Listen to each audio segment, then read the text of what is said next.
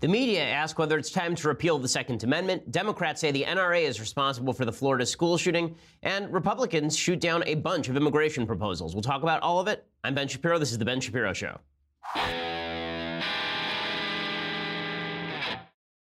Now, obviously, the tragedy of the Parkland school shooting is still on everyone's mind. And every time there's a massive shooting like this, whether it's Las Vegas or whether it is Sandy Hook, uh, we now go into a predictable cycle of outrage where folks say things that are ridiculous. They impute motives to other people that are ridiculous. Uh, and then those people fire back, and it becomes highly irritating. Well, we're going to talk a little bit about some of those arguments today. Jimmy Kimmel, of course, jumped into the phrase, so we'll have to deconstruct what he says. I'll stop deconstructing Jimmy, Jimmy Kimmel on politics when he stops talking about politics on a late night show. Uh, we are also going to be jumping into uh, a column that was written by Bret Stephens a year ago, but is now being passed around the internet again about repealing the Second Amendment. We'll get to all of that, but first, I want to say thank you to our sponsors over at Quip. So, when it comes to health, brushing your teeth is one of the most important parts of your day. Actually, they've connected gum health to heart health, believe it or not. And that is why it is imperative that you brush right, right? When you have a manual toothbrush, uh, those things just don't work as well as a nice electric toothbrush. But those electric toothbrushes take forever to charge, and then it's hard to travel with them because you have to bring the charger with you. Well, that's where Quip comes in. It's the new electric toothbrush that packs just the right amount of vibrations into a slimmer design at a fraction of the cost of bulkier traditional electric brushes. And guiding pulses alert you when to switch sides so you make sure that you're brushing the right amount of time, and that makes it effortless. Quip also comes with a mount that suctions right to your mirror and sticks to use as a cover for hygienic travel anywhere, whether it's going to be in your gym bag or on your carry on. And right now, best of all, they have a subscription plan that refreshes your brush on a dentist recommended schedule, delivering new brush heads every three months for just five bucks, including free shipping worldwide. So you never have to worry about when you're going to replace the brush heads. You've been using yours for seven months. It's disgusting already, but you forgot about it and you can't remember when you last put on a brush head. Well, now Quip ships them to you every month. So these are being replaced on a regular basis. Quip is backed by a network of over 10,000 dental professionals. We use it in the Shapiro household, and it starts at just 25 bucks. So if you go to getquip.com slash Shapiro right now, you get your first refill pack free with a Quip electric toothbrush. That's your first refill pack free at getquip.com slash Shapiro. Again, that's G-E-T-Q-U-I-P dot com slash Shapiro. Getquip.com slash Shapiro. Go ahead and check that out. Well worth the time and money. Okay, so the fallout from the from the shooting a couple of days ago continues as well it should. And again, it's this circular argument that has become highly irritating to everybody involved, in which people on the left scream, do something. People on the right say, well, what would you have us do? And then people on the left say, well, if you're even asking that question, it means you don't want to do something.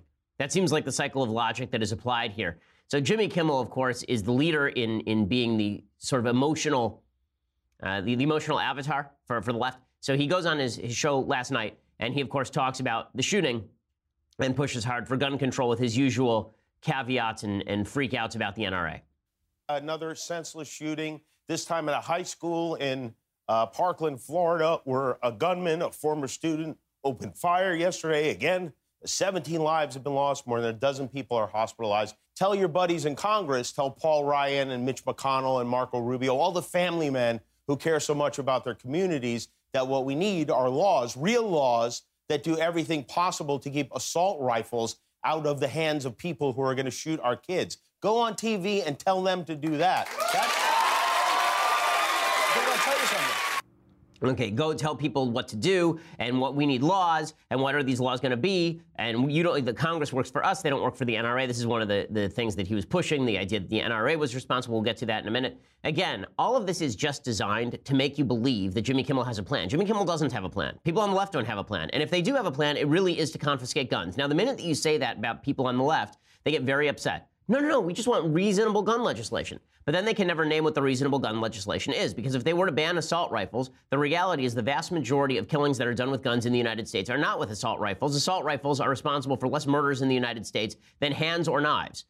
It, when, when people on the left say, well, what if we would just do better background checks? We have full background checks in the state of California, and that has not stopped the Isla Vista shooting. It did not stop the San Bernardino shooting again, the, the problem with these targeted gun laws is that what people on the left really want, if they were honest about it, they would say this. Piers Morgan, when I was on with him in 2013, he refused to say it, but then he finally came out and he was honest about it. What they really want is a UK style government seizure of, of vast amounts of guns. That is not going to happen in the United States. They tried it in Australia. They tried a gun buyback program. Only one third of all the guns were turned in in Australia. They still have a murder rate in Australia with guns. People are still, they still have gun buybacks. It is illegal to own a gun in Australia. And yet people still own guns. Two thirds of the people who owned it before still own it. In the United States, if you were to grandfather in all of the guns that still are there, there are 300 million guns in the United States. So that would not actually solve the problem you're talking about because a lot of the guns that are that are in hands of people who are going to commit school shootings in the future are already in those hands. Right? So you'd actually have to go around confiscating guns. Good luck trying to take guns away from 42% of the American public who say, 42% of households say that there's a gun in the house, right? There's a gun in my house. Right? The, the, the government would have to come to my house and take it from me. I'm not going to offer it back in a government buyback, and neither is anybody else who owns a gun. Those, those programs are wildly unsuccessful. So what the left really is talking about is full-scale gun confiscation. So along those, and, and you see that, right? At the school vigil, there's a, there's a vigil at the school, and this chant broke out, no more guns. No more guns, no more guns, no more guns. Now, I don't know what that's supposed to mean, no more guns. Are you going to take away the ones that people already have? You're going to take away from, from law abiding citizens? And then CNN, the rest of the media, they spend an awful lot of time bringing on victims of shootings to talk about what gun policy should be. So uh, CNN featured a grieving mother. I'm, I'm never in favor of this, by the way. I think that it's always a mistake to have grieving people talk about policy because I don't think that your grief is relevant to the policy considerations at issue. You, you do not have added legitimacy. It's, it's a form of, of emotional identity politics. You do not have added legitimacy on a topic because, as a blank, right? As, this is what Steven Pinker suggests as identity politics as a white man, as a black woman, as a grieving mother. Right? As soon as you say that a grieving mother has more moral legitimacy, uh, to speak on gun control than somebody who studied the issue all their life, then you are throwing away reason in favor of emotion. In any case, here's this mother, and obviously you have nothing but sympathy for the mom, and that's why CNN is putting her on the air. President Trump, you say, what can you do? You can stop the guns from getting into these children's hands. Put metal detectors at every entrance to the schools. What can you do? You can do a lot. This is not fair to our families that our children go to school and have to get killed.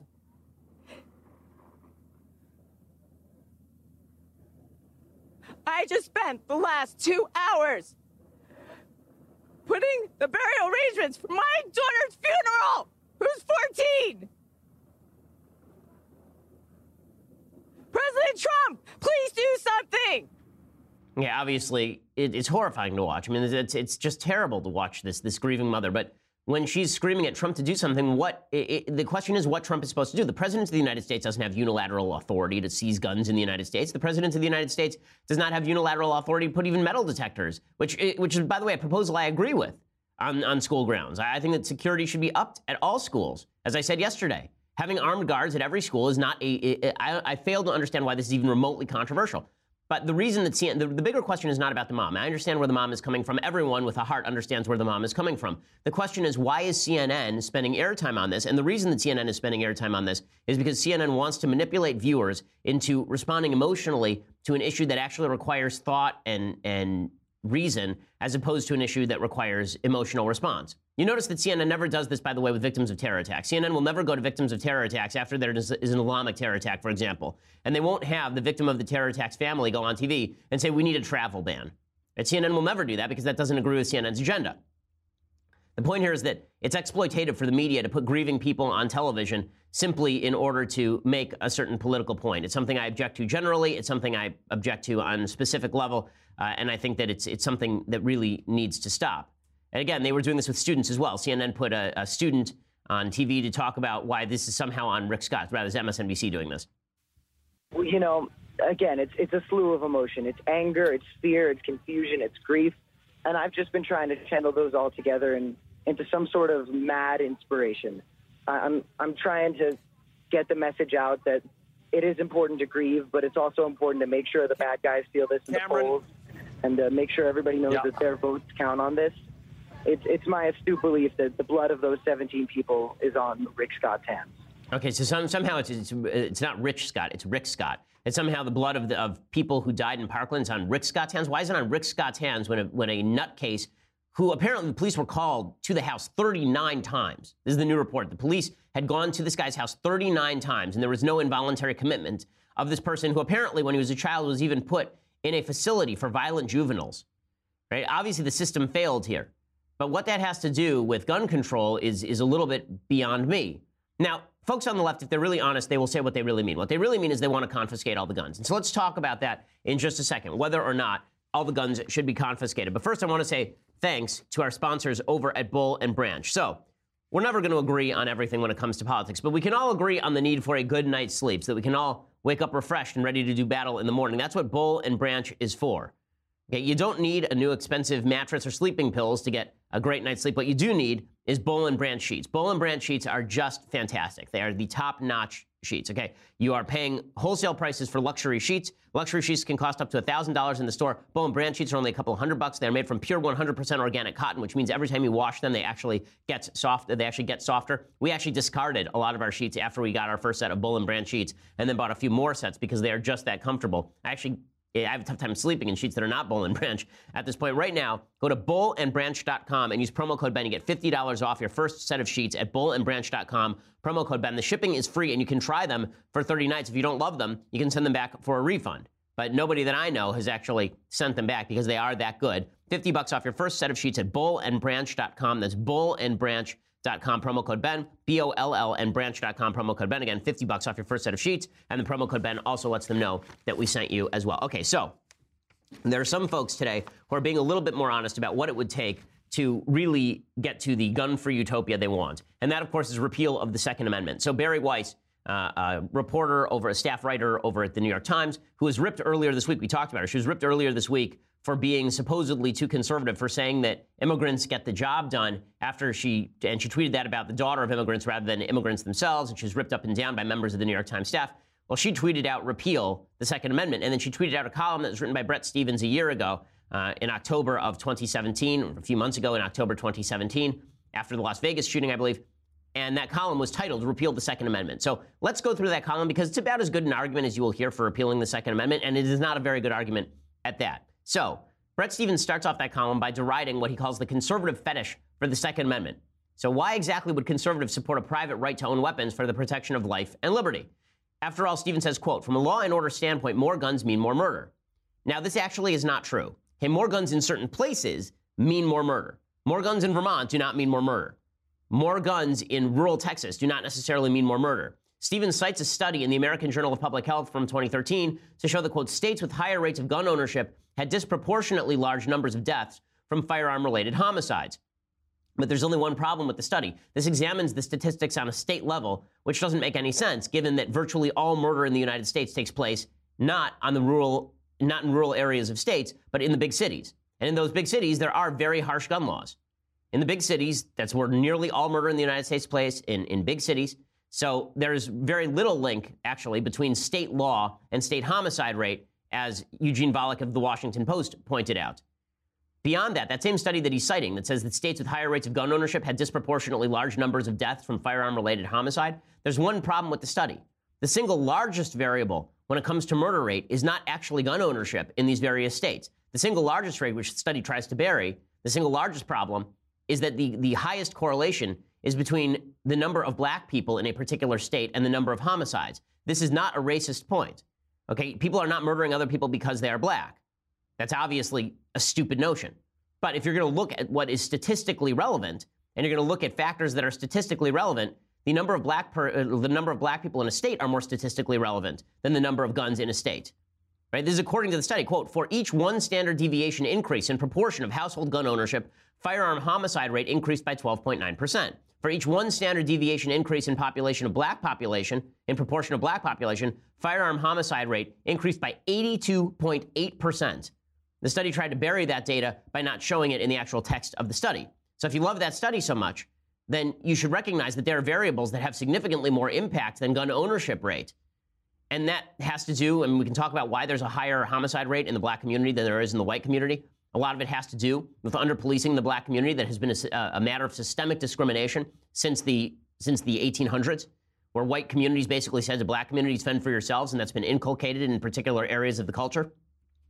But that's not the point. The point that I'm making is that if you are going to suggest that gun ownership is highly correlative with gun death, then you have to look at other factors that are highly correlative with gun death and see that these statistics are not nearly as significant as you think they are. Stephens continues by stating, quote, from a personal safety standpoint, more guns means less safety. He then cites the fact that more people are killed every year in accidental firearm death than in self-defense shooting situations. But that's not a proper statistic either. Because the times that people use a gun in self-defense far exceed the number of times you actually shoot somebody to death in self defense. The goal of having a gun in your home is so that you can pull it out. I mean, I know there's a woman around the corner, and she was at home, and there's a guy who tried to break into her house. She went and got the shotgun from the back room. Or rather, she screamed. The guy ran away. The police came. They told her, what you should do next time that happens is do you have a gun in the house? She said, yes. They said, go get your pump action shotgun and then cock the shotgun, right? Give it the, do that near the door, and the guy will run. You won't have a problem. Now, that would not show up in any of the statistics that are being measured by the CDC. It would not show up as a use of a gun in self defense because you didn't actually point it at somebody, you didn't actually shoot somebody, you didn't actually wound somebody. But this sort of stuff happens all the time. And there's a, a widely varying set of statistics on how often people use guns in self defense this way. According to the National Self Defense Survey extrapolations, people use firearms in self defense millions of times a year. That may be too high. Brian Doherty at Reason has an exhaustive analysis of whether it's hundreds of thousands of times a year or millions of times a year, but it's certainly not 268 justifiable, justifiable homicide by firearms. Right? That is not the full measure of the number of times people actually use guns in self defense in the United States. So Stephen then moves on to deriding the philosophy of gun ownership. He says that the idea that we can protect liberty by having guns in the United States, that we can protect from foreign threat by having guns in the United States is a quaint idea. Well, I wonder if it's such a quaint idea after Afghanistan, after Vietnam. The fact is that small arms gun ownership and guerrilla warfare have been successful at thwarting some of the greatest powers in the history of humanity the United States in Afghanistan and Vietnam, and the Russians in Afghanistan, for example. Those have been thwarted by IEDs and small guns. Right? These are not being thwarted by necessarily top level military weaponry. Finally, uh, he goes on and he says that uh, the idea that an armed citizenry is the ultimate check on the ambitions and encroachment of government power is silly. And then he says, well, look at the Whiskey Rebellion. That wasn't a government check on uh, a check on government power, except that it sort of was. The Whiskey Rebellion, which happened in the late 1790s, uh, it was directed at an internal whiskey tax placed by the federal government. There were a bunch of people who grew corn for whiskey, and they were very upset that the whiskey tax was affecting them, and there was an armed revolt, and it was put down with violence. A couple of people were hung in it. And so he says, well, that, that showed that, it, that there was a failure of armed insurrection. Except for the fact, of course, that President John Adams may have lost the presidency in 1800 based on that, and that President Thomas Jefferson then immediately went about revoking the whiskey tax. So it obviously had a pretty significant political impact. In fact, you can even look at today. Right? There's, a, there's a big hubbub over Cliven Bundy. You remember this. There was nearly an armed standoff with the federal government over Cliven Bundy's territory, where Cliven Bundy wanted to feed his cattle on land that he historically grazed cattle on, and the Environmental Protection Associ- uh, Association, uh, the EPA agency rather, they came in and they said that this was terrible, that he couldn't be grazing his cattle on this area, and they tried to find him. Then they tried to seize his farm. And Cliven Bundy refused to go along with the arrest, and a bunch of people showed up and refused to go along with the arrest as well. Well, there was just a jury nullification that happened, and Cliven Bundy went free. The Bundy family went free. And now there's been a major political push in the United States to get the EPA out of the business of regulating so much land. So, yes, armed insurrection is not always worthwhile. Sometimes it's terrible. The Civil War was a terrible, terrible thing. But the idea that having lots of people with guns does not somehow check the ambitions of the federal government is obviously nonsensical. The reason that we're not really talking in serious terms about full scale gun confiscation is because you try that crap in Texas, it ain't going to go well. Stephens then turns to the active shooter phenomenon. He says that such situations are extremely rare in the rest of the world, which is true. It is also true that they are extremely rare here in the United States as well. So, John Lott's website, the Crime Prevention Research Center, he goes through the annual death rate from mass public shootings, comparing the European countries to US and Canada, and he did it on a per capita basis. So, one of the things that happens is that the United States is compared to Britain, for example. You say, oh, there are lots more shootings here than there are in Britain. Right, we're a much larger country than Britain.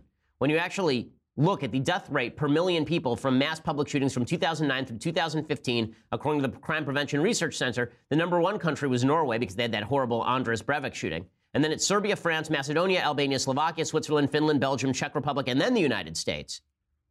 How about frequency? Right, forget about the number of dead. How about frequency of mass public shootings?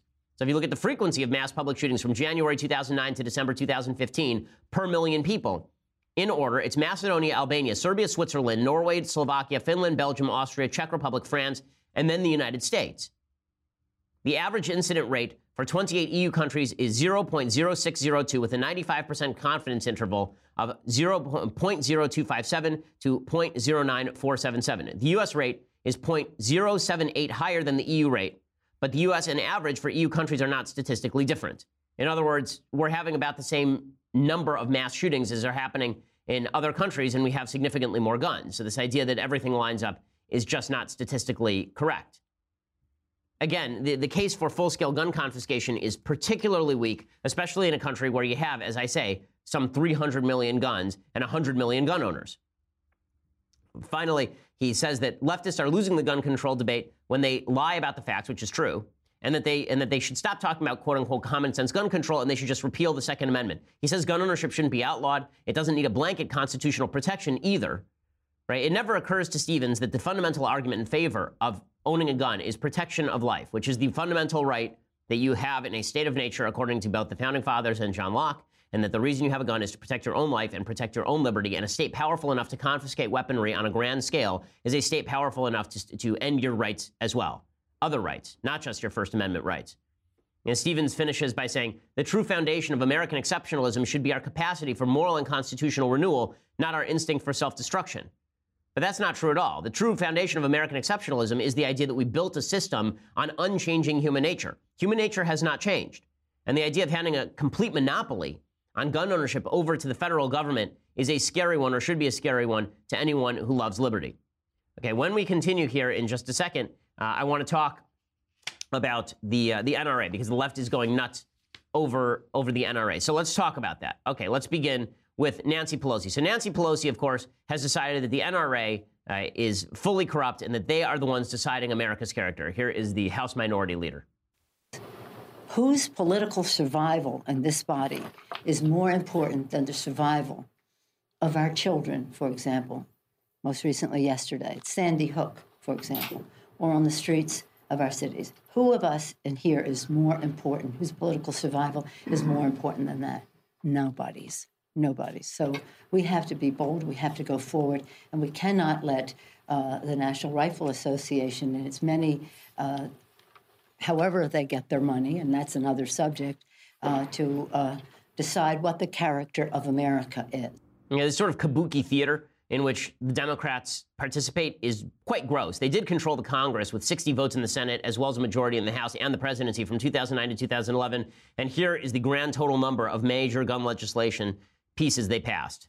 Zero. Okay, the answer is zero. This is what Democrats always do. They don't want to touch these issues because they think they're political winners. Instead, they wish them to fester. If Democrats really thought that gun confiscation were a thing, they could have moved in favor of it in 2010, in 2009, in 2008. They didn't do any of those things. Instead, they sat around and waited for Republicans to take office again, and then they rail against the Republicans supposedly being in the pay of the NRA. They did the same thing with illegal immigration. We'll get to that in a little while. Democrats have been saying that illegal immigration, DACA, deeply important things. They didn't do anything on illegal immigration while they had control. And now that Republicans have control, they're railing against Republicans. This is the game they play. But I want to go to a core view that she's talking about here. And it was repeated across the media that the NRA is in control of our politics, that the reason that we haven't had a vast gun confiscation or new gun laws passed is because of the evils of the NRA, which is paying people off. MSNBC's Stephanie Ruhle said the same thing. She suggested that it's just because Republicans are being paid off by the NRA. President Trump tweeted his prayers, adding, No child, teacher, or anyone else should ever feel unsafe in an American school. Well, the NRA spent more than $21 million supporting President Trump in his 2016 election. Almost $10 million in ads and other pro-Trump material, and 12 million bucks attacking Hillary Clinton. The thoughts and prayers are with the victims. The dollars and cents are another story. Yeah, so the, the idea, again, is that the NRA is responsible for everything bad happening in Congress because they've been paying people off. Jimmy Kimmel said the same thing last night. He had said that the, that the NRA had Congress's balls in a money clip, which is just absurd. Uh, last night, he said, somewhere along, these line, along the line, these guys forgot they work for us, not the NRA, us. And this time, we're not going to allow you to bow your head in prayer for two weeks until you get it all clear and you move on to the next thing. We're going to make sure you do something this time. Well, no, you're not, because the vast majority of the public is not in favor of the do something mentality. The vast majority of the public is in favor of perhaps some measures that would do something here, but you have to name the measures. But let's discuss the underlying claim. Rob Reiner did the same thing. He said, There are 21 million reasons why Donald Trump refuses to protect our children from being slaughtered by guns. The NRA has deep pockets, but we will show them that our hearts and our pockets are deeper than theirs. Our hearts, right? The NRA is heartless because it says that law abiding citizens should own guns. You think the NRA is in favor of these school shootings? You think the NRA wants these things to happen? You think the NRA is indifferent to all of this? And when we last had a major shooting, which was after that, um, uh, after that church shooting in Texas, the guy who put down the shooter was an NRA member. The media conveniently ignored all of that. He was an NRA instructor because in, in their crusade to make it seem that the NRA wants to get hands in, uh, guns in the hands of bad people, they ignored the fact that the NRA ensures that good people can have their hands on guns. But this money point is so stupid that Donald Trump is only pro NRA because the NRA spent some $21 million on the, on the Trump election cycle. You know how much money was spent in that election cycle? Like a billion dollars was spent in that election cycle. They did the same thing. Stephanie Ruhle did the same thing, by the way, with, uh, with Rob Portman in Ohio. She said that in the last 30 years, Rob Portman uh, re- received some $3 million from the NRA. Rob Portman, in his last senatorial race, spent $30 million. So the amount of money he's received from the NRA is not 10% of what he spent on one election cycle. And this is true across the board. Okay, so how much money does the NRA actually spend? First of all, the NRA spent approximately $13 million on all candidates between 1998 and 2016. 13 million. Okay, that is according to PolitiFact. That is not according to me. That's PolitiFact, the left's favorite fact checker. The NRA spent money on outside expenditures. This would be their own PACs. Know, spending money on ads in the amount of 144.3 million plus another 45.9 million on lobbying, which is a grand total of 203.2 million on political activities over 18 years, or approximately 22.6 million dollars per two-year election cycle. The NRA does spend a lot more during presidential election cycles. According to Open Secrets, the NRA spent some $54 million on 20, in 2016 on politics. That would be on issue ads across the country. Uh, that would be on lobbying. That would be on organizing, all the rest. So that sounds like a lot of money, right? $54.4 million in 2016 on politics. And they really are the entirety of the gun lobby. The so called gun lobby is basically the NRA. There are a few other organizations like the Gun Owners of America, but those are much smaller organizations. So let's look at some other segments of politics and where money gets spent. So, according to the National Institute for Labor Relations Research, how much did labor unions spend in 2016 alone? They spent 1.713 billion billion dollars on political activities and lobbying for 2016 alone. So the NRA spent 50 million and the labor unions spent 1.713 billion billion. Okay, that means that they spent like 3% of what the of what the labor union spent. That's an insane number. But it doesn't matter. They're, they're going to continue to proclaim that the NRA is the most powerful force in politics. It's also interesting. The unions spend this much money. You never hear about the idea that these, that these Democrats are being paid off by the unions, that the unions are paying off Democrats uh, in corrupt fashion. And there's a lot more evidence of that than there is that the, that the Republicans are being paid off by the NRA. The Republicans are being elected by the NRA to, to presumably be pro gun. But they were pro gun before the NRA was there. If the NRA disappeared overnight, there'd be 5 million gun owners who joined another gun organization, and that gun organization would be lobbying. When it comes to the unions, it's a different story. Unions are very often in the business of giving money directly to candidates and then sitting there and actually making deals with the candidates for their union members, which seems a lot more corrupt to me. How about, how about the abortion industry? In 2016, 2000, uh, between sorry, 2012 and 2016, Planned Parenthood spent 34 million dollars on outside spending, according to Open Secrets. Emily's List, another abortion group, spent 33.2 million dollars in 2016 alone. So the abortion lobby was spending about as much as the gun lobby, but you never hear that Planned Parenthood is paying off the Democrats. You never hear the Emily List is paying off the Democrats. Groups spend a lot of money. But the notion that, that the NRA is disproportionately buying politicians, it's just not factually true. Which brings us to a deeper question. Do these outside groups actually buy politicians, or are they simply backing politicians who already support their agenda? You have to show the politician who switched his position from anti gun to pro gun after the NRA jumped in. Donald Trump knew that the American public, and particularly Republican primary voters, were not going to stand for an anti gun position. He didn't shift for the NRA money. But it's always easy to have this, this ridiculous theory that there's someone out there, some evil, nefarious force who's spreading money in the back room, and that's why and that's why gun control hasn't prospered. The reason gun control has not prospered in the United States is because it's deeply unpopular when you come down to the specifics. That is why. It is not because of NRA money. The NRA is popular because people don't want large scale gun control. It's not that people don't want large scale gun control because the NRA has lots of money. It's a misread of the situation on a grand scale. Folks, for all the talk about gun control, in a piece of breaking news from the Wall Street Journal, the FBI has now said it mistakenly didn't investigate a credible and specific tip about the teenager charged with storming into the Florida high school and killing 17 people. In a statement, the FBI said it received a call on a tip line from a person close to the shooter. The caller provided information on, quote, his gun ownership, desire to kill people, erratic behavior, disturbing social media posts, as well as the potential of him conducting a school shooting. The information should have been assessed as a potential threat to life. It was not forwarded for investigation to the, the FBI's Miami field office, and no further investigation was conducted. So well done, FBI, for all the talk about how the government is, is necessary in order to remove guns from 300 million, yeah, 300 million guns in American society, remove guns from 100 million people across the country. The FBI can't even track down one damn lead that says everything you need to know about the guy who went in and shot up a school. You want to talk about government malfeasance and government incompetence? Start there. You want to talk about helping to solve this problem? Start with the government actually following its own rules. Start with the government actually doing what it's supposed to do. The government sucks at everything. They prove it once again. And the idea that I'm going to hand over my gun to this government, they're going to protect me, you have got to be kidding me. Okay, in just a second, we're going to talk about uh, immigration proposals that happened yesterday, plus uh, the president doing some serious King Daviding uh, in, a, in a little while. But first, you're going to have to go over to dailywire.com and subscribe. When you go over to dailywire.com for $9.99 a month, you get the rest of this show live. You get the rest of the Andrew Klavan show live, the rest of the Michael Knowles show live. You get to be part of our mailbag today. You send us a letter, we'll read it. You also can ask us live mailbag questions over at dailywire.com. If you want all of those things, plus this, the leftist tears hot or cold tumbler, that is $99 a year for the annual subscription. You will enjoy it, you will love it, you will live it. Uh, it is fantastic. If you just want to listen later for free, iTunes, SoundCloud, uh, Apple Podcasts, any of the apps have our podcast. Please leave us a review. We always appreciate it. And subscribe over at YouTube. We are the largest, fastest growing conservative podcast in the nation.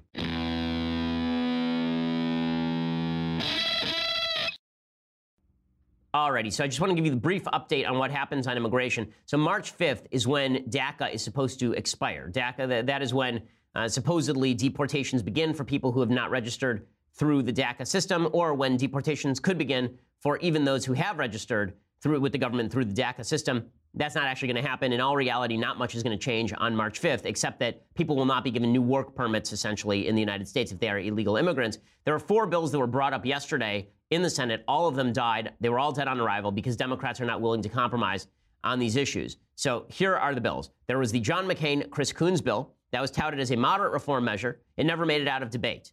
That was that that basically was a was a proposal to give permanent resident to permanent residents to recipients of DACA immigration program in return for $110 million annual grant for increased border security.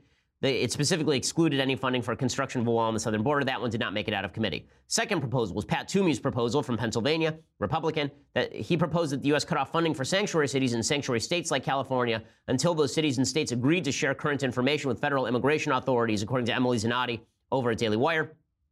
54 senators voted to put that bill to a full Senate vote, but Toomey couldn't get any bipartisan support and it died in debate. And then there were two more proposals that actually came up for a formal vote. The final two proposals were dueling agreements on DACA and the border wall. One was from the White House, and one were from Senators Mike Rounds, Republican from South Dakota, and Senator Angus King, an independent from Maine, but he's really a Democrat. He caucuses with the Democrats.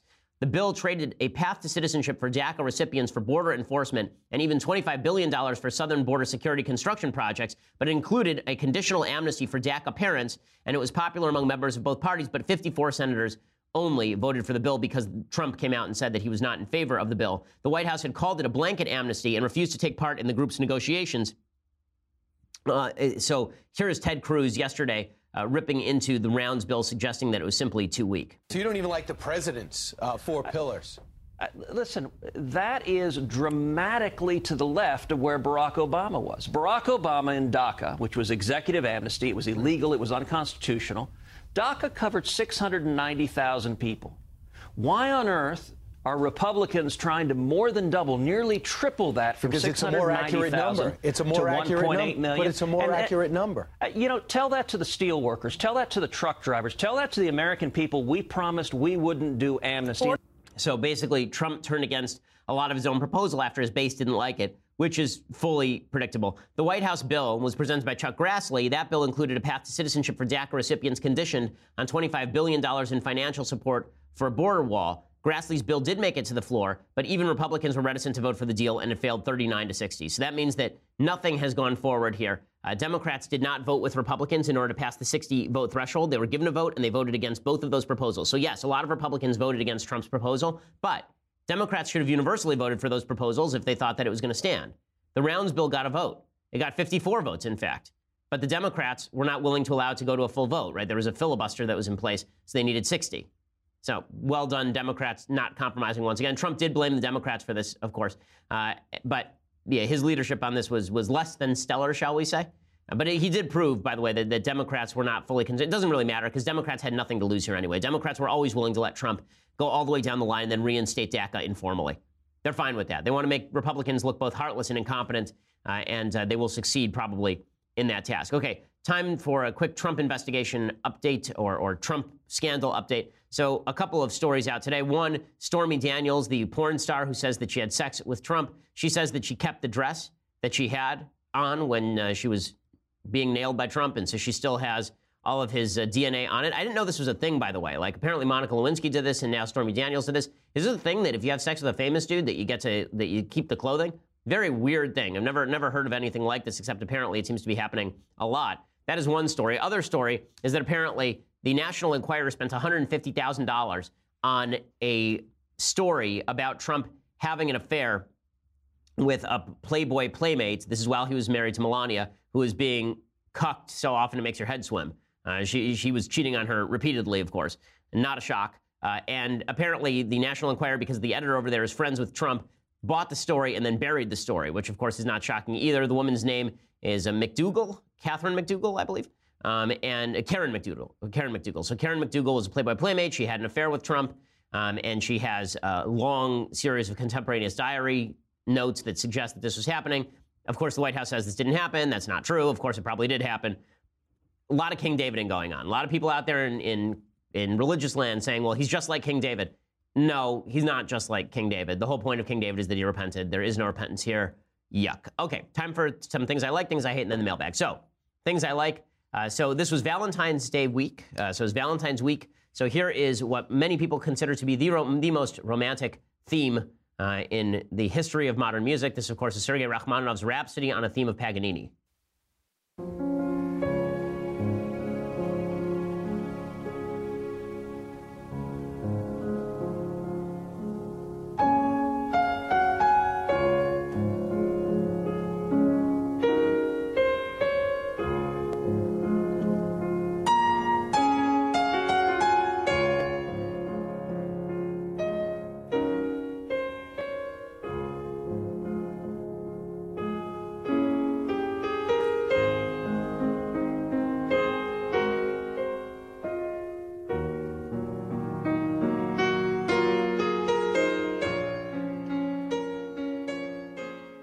Okay, so there it is.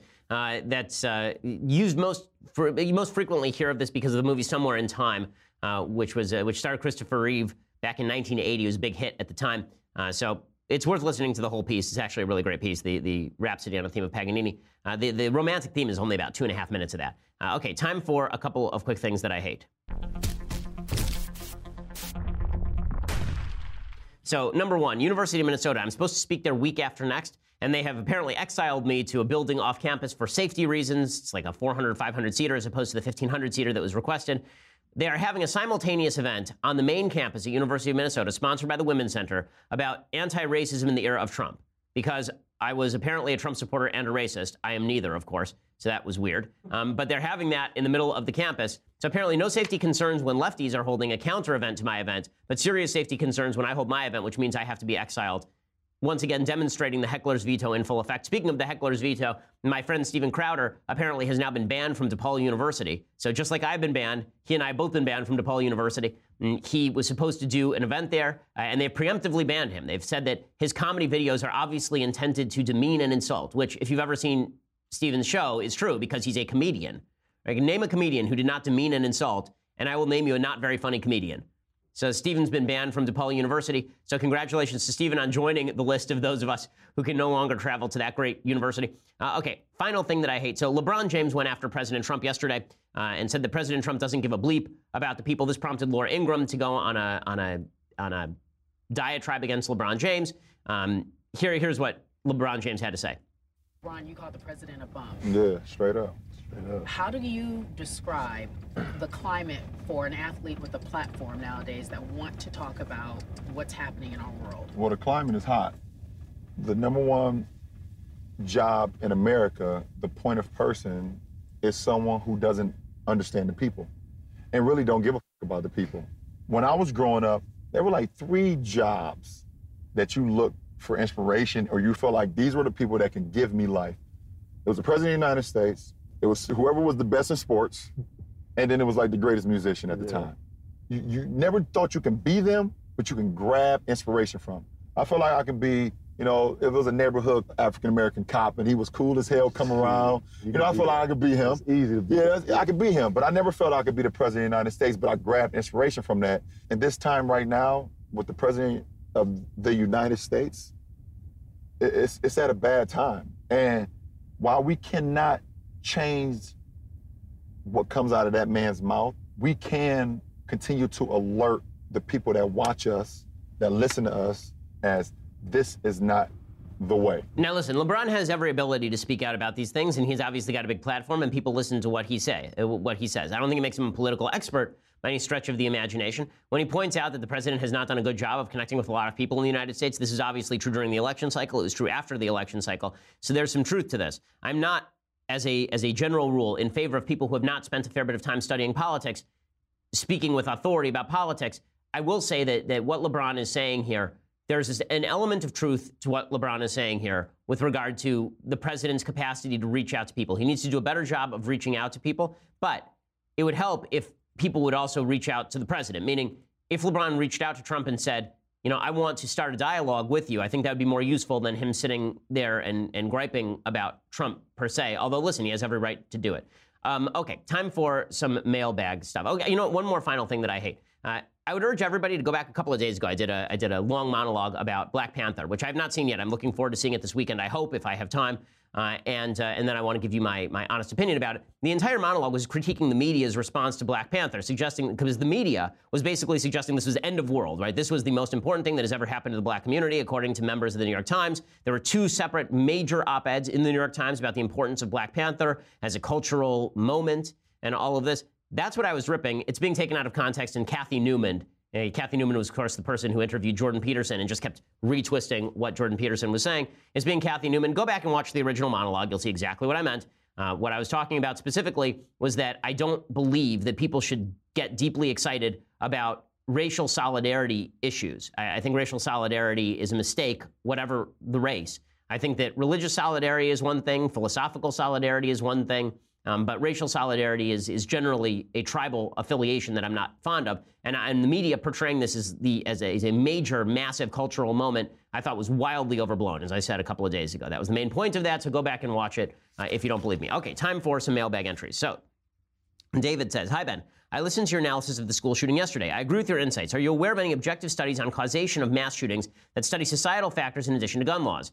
For example, single parent homes, violence in movies and video games, social media, secular culture, etc. Mental health is often cited as well. If there has been a significant deterioration in mental health and what is driving that, I'd be interested in your perspectives too. Well, I don't think there's been a significant deterioration in mental health by statistics, although more Americans are now on antidepressants than at any time in American history by a fairly significant margin.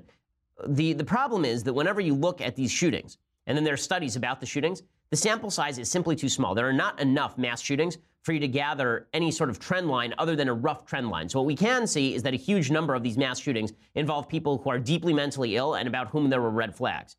So if there is an increase in school shootings, I'm not sure that you can attribute that to greater rise in the number of people who are mentally ill in the United States. But you may be able to say that where we should be looking if we want to stop school shootings is among people who are severely mentally ill, who are schizophrenic, for example, violent schizophrenics, because not all schizophrenics are violent, people who have evidenced threats against neighbors, people who have acted oddly. In other words, look for red flags. The question is, what's the goal of the study? If the goal of the study is to suggest measures by which we stop mass shootings, then we ought to be looking at, at what best fits the trend line as opposed to broad societal trends. Because let's say that it were single motherhood, for example, that cor- single motherhood does correlate highly with, with general crime, but it doesn't correlate as highly with mass shootings, for example. And Trey Martin says, Hey Ben, I read an article this week in a major newspaper that showed how historically all countries have utilized some form of trade protectionism, including the U.S. at its early stages. My question is if all countries do this, and in particular since China is doing it, how can we realistically keep our competitive lead if we and only we insist on a purist approach to free trade? Well, the way that you keep your competitive lead is through a purist approach to free trade. It means that all the inputs in your industry are cheaper. So let's say, for example, that we put no tariffs on anything, but China tariffs the crap out of our products. They are taxing their own citizens. And let's say they tax their own citizens to dump all of that money into steel, undercutting our domestic steel industry, which is kind of what's happening. Okay, let's say they do that. So now steel is cheaper on the American market. So that means that American auto manufacturers are using that steel to make products cheaper than they will be able to make those products in China. In other words, protectionism is almost universally linked with subsidies to a particular industry. Subsidies to a particular industry mean taking from one potential industry and giving to another potential industry. It means you're taking, China is taking money from an industry that would thrive on free trade and is instead giving that money to an industry that does not thrive on free trade, namely the steel industry, for example. Well, that's not good for China. Maybe good for China's steel industry. It's not good for China's overall economy. What is better for, for an overall economy is to take cheap inputs and use that to make the most competitive products and then outcompete people despite tariffing. By the way, if you tariff your own country, if you raise tariffs to a high level, that does not make your country stronger. It makes your country weaker. And you take this to its logical extreme. If you tariffed everything at 100% in the United States, meaning that everything you buy had to come from the United States, we would all be significantly poorer because we'd all have to spend a lot more money on products we are used to getting for cheap. That would not forward competition. It would not forward style of life. It would not make your life better. Josh says, Dear Ben, do you feel conservatives are gaining ground in U.S. culture? What are your barometers for measuring cultural shifts? I do think conservatives are gaining ground in U.S. culture. You can see it particularly on issues like abortion. And I think a lot of that is because of the fragmentation of media, the fact that the media is no longer controlled top down, the fact that there are literally hundreds of thousands and millions of people who engage with the show every single day. We have like a million people who engage with this show every day and there's no gatekeeper, right? If you want to watch the show, you watch the show. It's not that there was somebody who had to green light me over at a network. That demonstrates, I think, the cultural shift, and it's happening in entertainment terms as well. Fewer people going out to see the, the media approved movies, more people staying home and watching what they want to watch, taking movies that weren't hits and making them hits on the back end is really it's really fascinating to watch. Eric says, Do you think the government needs to diversify from a two party system? Well, I'm not sure it's a matter of the government diversifying. I think the American people might be better served by more parties. Unfortunately, the system tends to favor a two party binary system. Now, the, the thing in favor of a two party binary system is it creates a certain level of stability.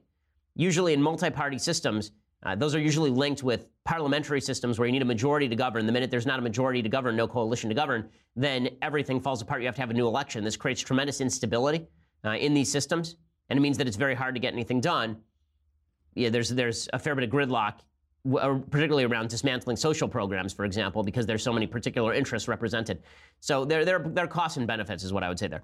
Uh, Panagiatis, is that how it's pronounced? Uh, hey, Ben, I'm a high school student in Canada, and most of my political education is colored by a certain point of view. Could you explain to me what a right wing dictator would look like? Is there credence to the idea that Hitler was a right winger? Okay, so in order to explain what a right wing dictator would look like, you have to distinguish between the right wing in Europe and the right wing in the United States. So, conservatism in the United States it makes it it is impossible for there to be a conservative dictator in the United States because conservatism is essentially classical liberalism, meaning small government is baked into the cake. You could theoretically have a dictator who said, "I'm not going to control everything." A right-wing dictator would look like a minimalist king, maybe, and somebody who says, "Go about your daily business, and I'm just here to make sure that you don't kill each other." That's what a conservative dictator would look like. But it's it's very difficult to think of that actually happening because typically in monarchies the idea of a small government monarchy is extraordinarily uh, rare. It's, it, in fact, I can't name a, a, single instance in which that has happened. Usually, when people say right wing dictator, they really mean people who are anti communist. So Hitler was considered anti communist and he was right wing when you compared him to the left in Germany. The left in Germany was communist. But Hitler's policies were fully in favor of national health care. His policies were fully in favor of gun confiscations.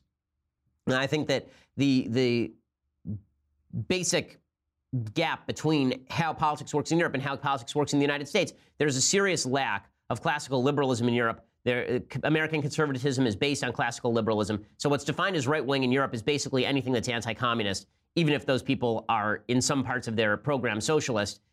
So by American standards, Hitler was not a conservative. By by German standards, Hitler was a right winger and he allied with right wingers in his government. Uh, Patrick says LeBron talked about people who inspired him. Who are people that inspired you in politics, culture, athletics, etc.? So in politics, uh, I, I, can name a lot of people in politics because I was always into history. It was usually historical figures. Right? It was usually John Adams or Winston Churchill or Abraham Lincoln. Growing up, I didn't have sports posters on my wall. I had a giant poster of Abraham Lincoln on my wall at home. I had a poster with all the presidents uh, on my wall at home. Those were the things that, that I always found inspiration in, were, were ideas and people who represented those ideas. Moses, obviously, if you're a Jew. Uh, so I never found tremendous inspiration from cultural figures. There are people who I who I found uh, inspiring just at an artistic level. So I still find Roger Federer, for example, inspiring at an artistic level. Just somebody who is the best at what he's done. He's the best ever at what he's done. That's an inspiring thing. I find oh, know, Beethoven is inspiring in the sense that he is the pinnacle of human achievement. These things are inspiring, but not in terms of I get my moral code or my moral ideas from those folks. Let's see. Walter says, "What are the best defenses for fiscally conservative policy. Suppose I was talking to someone who said and said that SNAP uh, or or WIC, which are these are programs to support women and infant children, is a small cost for the taxpayer that it isn't worth touching. And if we want to lower the amount of money we spend on it, we're evil people who don't care about the poor, et cetera. Well, the question is not the amount of money that you are handing to people who are on food stamps. The question is, do those food stamps enervate a population? One of the reasons to have work requirements for all of this is to create an incentive scheme whereby you are getting people off of food stamps. The goal of food stamps should be not just to feed people, it should be to get people off of food stamps. The goal of welfare should be to get people off of welfare. In other words, make a plan, and the system should be responsive to the plan that you make so that it's not a permanent handout. It is, in fact, a hands up if you're going to have these programs at all. This is why I think private charity is much better because if you are face to face with someone and you say, I want some of your money, that person, it's a lot easier for that person to say, Well, why do you deserve my money? And then you actually have to come up with a plan for success. If you have a nameless, faceless system that hands you a check every month, very often that is going to actually create an incentive for you not to have a plan because that check is just going to be there no matter what. And Charlie says, Ben, small fan, I'm only 5'6. Sim- simply wanting to know your top five comedy films from the 90s and 2000s. Ooh, um, from the 90s and 2000s is a little too narrow for me because I, I, don't think there have been a lot of great comedies in the 90s and 2000s. Uh, best comedy films ever. I mean, Tootsie definitely has to be on the list, and that was like 1984, maybe 1983. Uh, Liar Liar, I think, is really funny. Uh, Tommy Boy is my guilty pleasure. I, I think that movie is insanely funny. Um, I'm not a fan of a lot of the modern comedies, actually. Airplane is a great comedy, obviously. Um, there, there's some that are that are less funny than they are. Like Groundhog Day is not like the super funniest movie, but it's a very good movie. And one of my favorite comedies growing up was The Court Jester, which comes from the 1950s because it's all just cleverness and wordplay.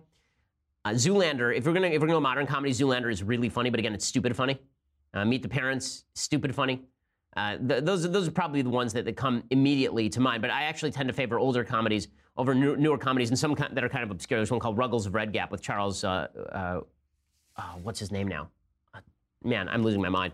Uh, Ruggles of, I'm going to look it up because otherwise I'm going to go absolutely insane. Uh, Ruggles of Red Gap is uh, with Charles Laughton. And it, that, that is from 1935, and that's, that's a really good movie. Um, See. Ben says, Dear Ben, my name is James Tyler, and I've had the pleasure of becoming a first time dad. My wife and I love our daughter very much. I'm wondering at what age it's okay to start introducing your children to political ideals. I would like to start sooner, and my wife would like to start later. Given that you don't become president, making this a moot point as everybody would become Republican, at what age is it appropriate to start teaching your daughter moral views of politics? At what age do you talk to your children about it? I don't think it's even a matter of teaching your kid about tax rates. I think it's a matter of teaching your kids about values. People ask, yeah, how did I get so conservative at such a young age? And what I usually say is that I grew up with a certain set of values that are innately conservative. Personal responsibility. You have to clean up your room. You're responsible for your actions. You have to work hard. If you do work hard, then good things will come to you. If you don't work hard, then bad things will probably happen to you. That decisions have consequences. That what you do is up to you. That you are an individual. They're not beholden to any group that wants to make a part. That you have to be moral regardless of what other people in your class are doing. Right? These are values, and I'm sure your wife would probably agree these are values that actually have to be inculcated essentially from the time that kids are born. Those actually have political ramifications. The separation between politics and values is the death of civilization. Matt says, Ben, I recently heard a friend of mine who is majoring in English education talking about how one of her classes was teaching about how there is no proper English and that it is racist and oppressive to correct grammar and pronunciation, specifically of black students speaking in Ebonics. What do you say to someone who claims that any language is proper as long as it gets the point across? Uh, that's stupid. That's what I say to that. Okay, there is proper use of language, just like there's proper use of mathematics. Mathematics is a language. Those rules can change over time. There are ways of communicating that do not involve proper English. That is still a form of communication. But this is like the folks who say there's no such thing as good art and bad art. Yes, there are things such as good art and bad art. And there are elements of sentences like verbs, nouns, and adjectives. And if you use them interchangeably, your sentence makes no sense. So even folks who believe that Ebonics is sort of traditional English, their equivalent, even those people would acknowledge that there are certain ways that words are used in sentences that if you use them in different ways, the sentence would make no sense. Well, there are other rules as well, and those those rules include how to spell words, they include how to pronounce words, they include um, they include how sentences are constructed and paragraphs are constructed. There is a better English and there is a worse English, and there are different forms of English. But if you want to proclaim that all forms of English are equivalent, that's really, really dumb. I mean, Yiddish is not the same as English. Ebonics is not the same as English. Uh, if it is used in a either either it is a either it is a different form of English that is not as proper in the sense of you know actually abiding by the normal rules of English, or it is a separate language entirely, which is what some Ebonics advocates suggest. Uh, Andrew says, "What are your thoughts on the Benjamin Netanyahu corruption allegations? I like him, but this seems rather serious on face value. Uh, it's a little bit hard to tell uh, honestly, because some of the people who are making the allegations are his political opponents. One of the people testifying against him is Yair Lapid, a guy who could become prime minister if Netanyahu is ousted. Uh, also, it seems that so I think I read an article on this the other day on the air about the corruption allegations. Uh, it seems that all of the things that he was supposedly promising in return never materialized. So it's hard to say there was bribery when nothing materialized on the other end. Ethan says, Do you subscribe to the Milton Friedman monetarism theory or the Austrian school of thought? Would you abolish the Federal Reserve? Uh, I am of the Viennese, uh, the, the Austrian school of thought when it comes to monetary policy. I don't believe that the Federal Reserve uh, is a necessary component to a functioning banking system. And George says, Hi, Ben. Would you be able to clarify whether Ronald Reagan was as successful economically as those on the right claim he was? I have a friend who claims Reagan's economic policies tanked the economy. Is this true? No, Reagan's economic policies led to the largest peacetime growth in American history. The, the growth of the 1990s was largely an after effect of the growth of the 1980s. And you can see that because you can see how the, the economy was contracting up till about 1983 when it turned around. Okay, final one. Um, this is a tough one. Okay, Ben says, I have a question regarding homosexuality. I struggle with unwanted same sex attraction, but I'm still attracted to the opposite sex. What I really want for my life is to have a wife and children, but I feared this would get in my way one day. What advice can you give me for this? And I'm curious to ask, how do people of the Jewish faith and community handle homosexuality and people who have unwanted same sex attraction? Well, I mean, the way that we handle uh, unwanted same sex attraction would be the, say, the, the same way that you handle unwanted sexual attraction to people who are not your wife, meaning that attraction is something that we all have to struggle with. Attraction to things that we can't have uh, or that we maybe morally oppose, that's something that we all struggle with on uh, on a real basis. That doesn't mean all those struggles are equivalent. Obviously, if you if you have same-sex attraction, that's not equivalent uh, in in kind to me having uh, struggles with being attracted to women who are not my wife, for example, as every man does. Right? Every single per, every single man is built for polygamy, and every single man who is moral aims toward monogamy. Um, but the, the idea here is that behavior and attraction are two separate things, and, and I'm not going to make light of the struggles that somebody has with attraction do I think that homosexuality is necessarily entirely genetic? No. Do I think some of it's environmental? Probably. Do I think that it's a reality? Of course, it's a reality. Um, how you choose to deal with it, obviously, is your individual choice in a free country. But if you want to have a wife and you want to have kids, then I would recommend that you uh, keep away from situations in which you would be tempted to act on attraction. Again, the same advice that I give to men who don't want to have an affair. Stay away from situations where you'd be tempted to act on an attraction. Stay away from things that attract you if it's something that bothers you and if that's the way that you want to live your life. Okay, so we will be back here on Monday with much, much more, I am sure. I'm Ben Shapiro. This is The Ben Shapiro Show. The Ben Shapiro Show is produced by Mathis Glover, executive producer Jeremy Boring, senior producer Jonathan Hay. Our technical producer is Austin Stevens, edited by Alex Zingaro. Audio is mixed by Mike Coromina. Hair and makeup is by Jesua Alvera. The Ben Shapiro Show is a Daily Wire Forward Publishing production. Copyright Forward Publishing 2018. We'll get to more on this in just one second first.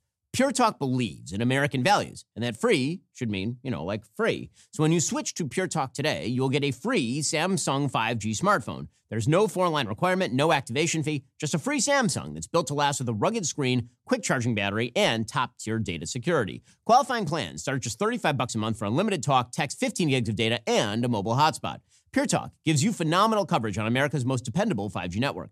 It's the same coverage you know and love, but for half the price of the other guys. The average family saves almost $1,000 a year. So, I challenge you to choose a company that actually doesn't hate your guts and shares your values. Let Pure Talk's expert U.S. customer service team help you make the switch today. Go to puretalk.com slash Shapiro to claim your eligibility for your free brand new Samsung 5G smartphone and start saving on wireless today. Again, go to puretalk.com slash Shapiro to switch to my cell phone company. I've been using them for years. They're fantastic. You'll love them as well. Go to puretalk.com slash Shapiro and claim your eligibility on that free brand new Samsung 5G smartphone. Start saving.